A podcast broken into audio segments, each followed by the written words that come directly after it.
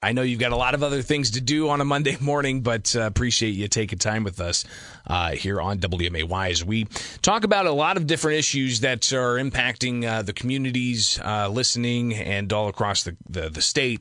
Uh, and uh, outside of hosting this morning talk show, I also cover the Illinois State House pretty closely.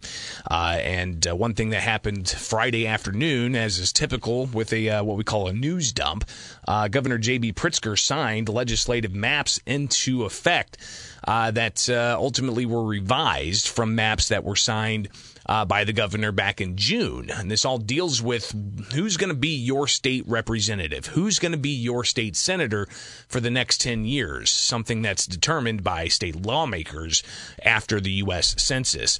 So leading up to Friday, what happened was lawmakers had a June 30, 30th deadline to pass legislative maps uh, but we didn't have the full census data. So instead of waiting and allowing for a bipartisan commission to draw maps, for instance, with the latest data, state lawmakers passed with Democrat majorities. Uh, no Republicans supported this. Uh, they passed maps in May. The governor signed those, and they were based off of estimates. There have been lawsuits filed against those maps uh, by Republicans, but also by the Mexican American Legal Defense Foundation. Uh, but you also have uh, the U.S. Census data releasing the final set of numbers that are really accurate, not estimates, and uh, those are the numbers that are supposed to be used for redistricting. Well, that didn't uh, that didn't uh, you know stop the Democrats from revising the maps. They went ahead and revised those maps, sent them to the governor earlier this month, and the governor signed those Friday.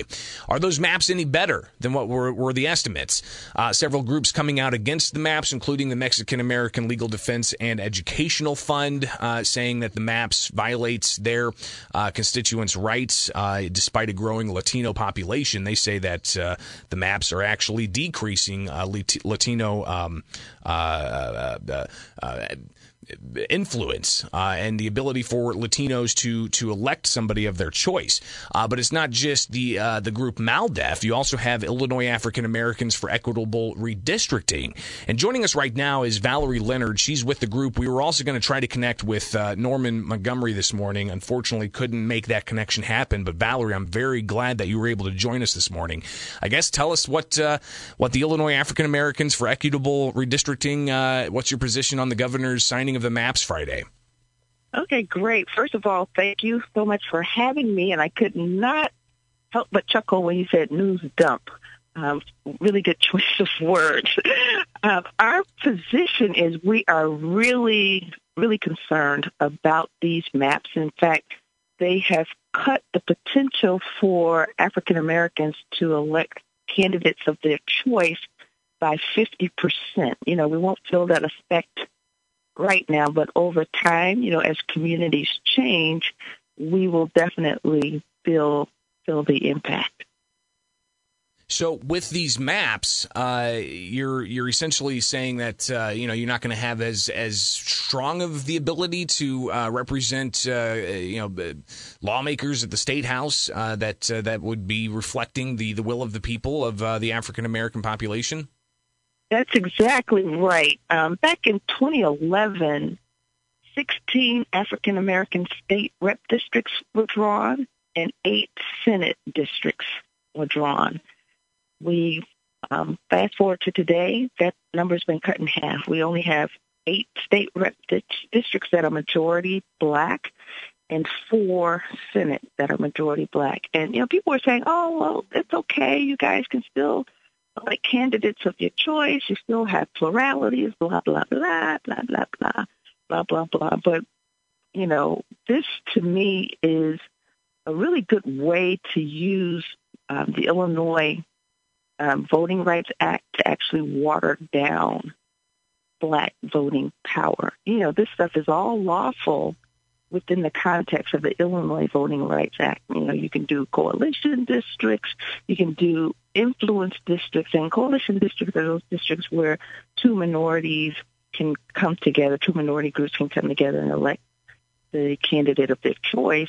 And then the influence districts are those districts where you have significant population, um, say about 15%, where you can influence a district, you know, the outcome But what has happened, it seems like a pattern, you know, where they could have drawn majority black districts, you know, districts we're going to call a majority 50% or higher.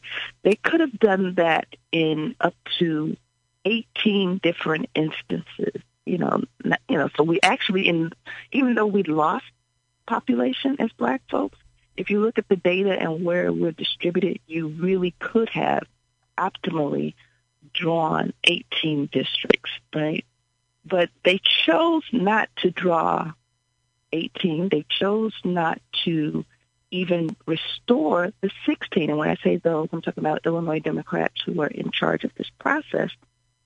Rather than use majority districts, they have substituted at least four of those with majority minority districts where blacks have the plurality. We're talking with eight of them. Yeah, we're talking with Valerie Leonard. Uh, she's with the Illinois African Americans for Equitable Redistricting. Valerie, I believe that we also have uh, Norman now joining us on WMAY, and I want to make sure that I've got this conference line in just right. Norman, are you with us? Sure, Greg. How are you today? Good. And Valerie, can you hear Norman? I can. I can. Hello, Norman. Thank you for joining us. Good morning, Valerie. How are you today? Good to hear both of you. All right. So, you know, we've been hearing Valerie uh, lay out some of her concerns about uh, the maps that the governor signed Friday. Uh, what kind of communication, uh, Norman, ha- has there been between uh, your group, uh, Democrats in control of the process, and the governor's office who ultimately approved these revised maps? Greg, we haven't had much conversation between us and any of the politicians. And I'll be honest with you, the conversation with the politicians is basically between Valerie. Um, I'm executive director of 501c3, and we don't do politics right. per se. Right. But we do do data. And Valerie reached out to us to get some help in doing the state of Illinois data. It's big data, and we do big data. So uh, we gave Valerie the aid in terms of slicing up the state and trying to determine what the most equitable positions are. And from your determination, Norman, uh, this map is not um, reflective of equitable representation across the state? Greg, when we started this out, Valerie and I had the opinion that, you know, it wasn't really about trying to get more black districts but looking at what we had and trying to build on what we had in hand. You know, a lot of people are going after the two in the bush, but we're more interested in what we had in hand. And we wanted to make sure that whatever came out of this redistricting cycle, that we didn't lose anything substantially. And, and we're talking about community assets here. But we just can't seem to get that in line. I mean, you know, it's one year it's this, or one 10-year period it's going to be this, and the next 10-year period it's going to be that. And, and consistency, you know, we if you expect us to carry the weight, we'd like some consistency in what we face. That's all. I mean, you know, this, this is nothing unrealistic. This is nothing unreasonable. We agree with carrying our own weight but we just need to have consistency in order to do it. We're talking with uh, Norman Montgomery and Valerie Leonard. Uh, they're with the group Illinois African Americans for Equitable Redistricting. Valerie, uh, the question to you, uh, you know, uh, what kind of conversations have you had with Democrats uh, in, in, leadership at the legislature and with the governor's office? and is your group considering, or have you filed the lawsuit against these maps as Republicans have and as MALDEF has? Okay. Answer to the first question, I feel like the communication has been one way. We've had um, situations where, you know, people in the legislature and people from the governor's office have listened, or shall I say, they, they let us vent our concerns. I, I don't feel like they were listening because if they were listening, we would not be in this predicament. And in terms of the the legal action, we are definitely, definitely considering legal action. We're looking at different alternatives now.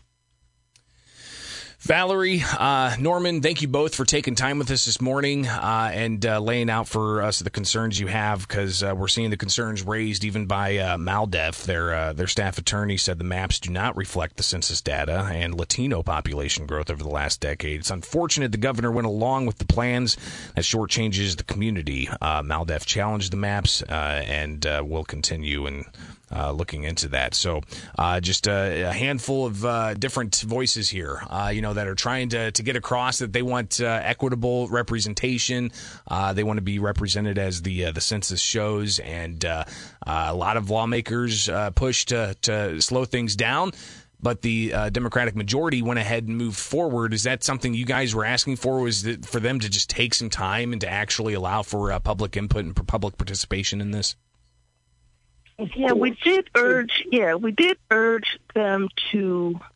well, honestly, we urged them to go ahead because we did not want them to go into a position where there is a commission and you're flipping a coin to see who's in charge. Right. We believe that the time that ACS data and the methodologies that were used to collect ACS data were sufficient you know, they were very similar to using real census data.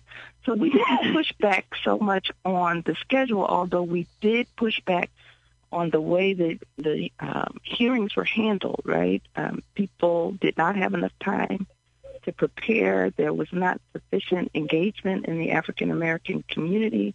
We had to write letters to ask them to hold hearings at times and places that were accessible. We um, did not get the data that we requested. We even did a FOIA, and we never got the information back.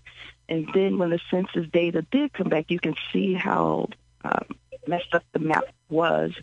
And again, we, we didn't have much concern about that because, you know, state law provides for those cases where if the uh, map that you do is not efficient, then you have to fix it. So we preferred to go that route. But even so, they did not listen to us. And the hearings, the second go round, were even more rushed, and the experiences were worse than the first go round. I really feel like the Democrats were tone deaf, and they were dead set on maintaining what is already a veto-proof majority, and even um, doubling down. You know, right now they have a majority in the House of 73 to it's 73 or 41 or something like that. But they, they've got 73 to 48, I think. They, they've got 73 districts now, and they want to push that to 80. Right. So I, I think at this point it's just greed. You know, they they really could allow for more representation of minority groups and still have a veto-proof majority. They were able to do that 10 years ago, and you know they should be able to do that now based on the data that we see. Valerie Leonard, uh, Norman Montgomery, both of you, thanks so much for taking time with us here on the WMAY morning news feed. And let's stay in touch as this uh, continues to play out because uh, the, the, the maps are in the courts right now. Um, we'll uh, we'll watch where exactly this goes. We'll talk soon. Okay. Okay, awesome. Thanks, Thank you so much for having us. Absolutely. That is Valerie Leonard and Norman Montgomery with the group Illinois African Americans for Equitable Redistricting here on the WMAY Morning News Feed.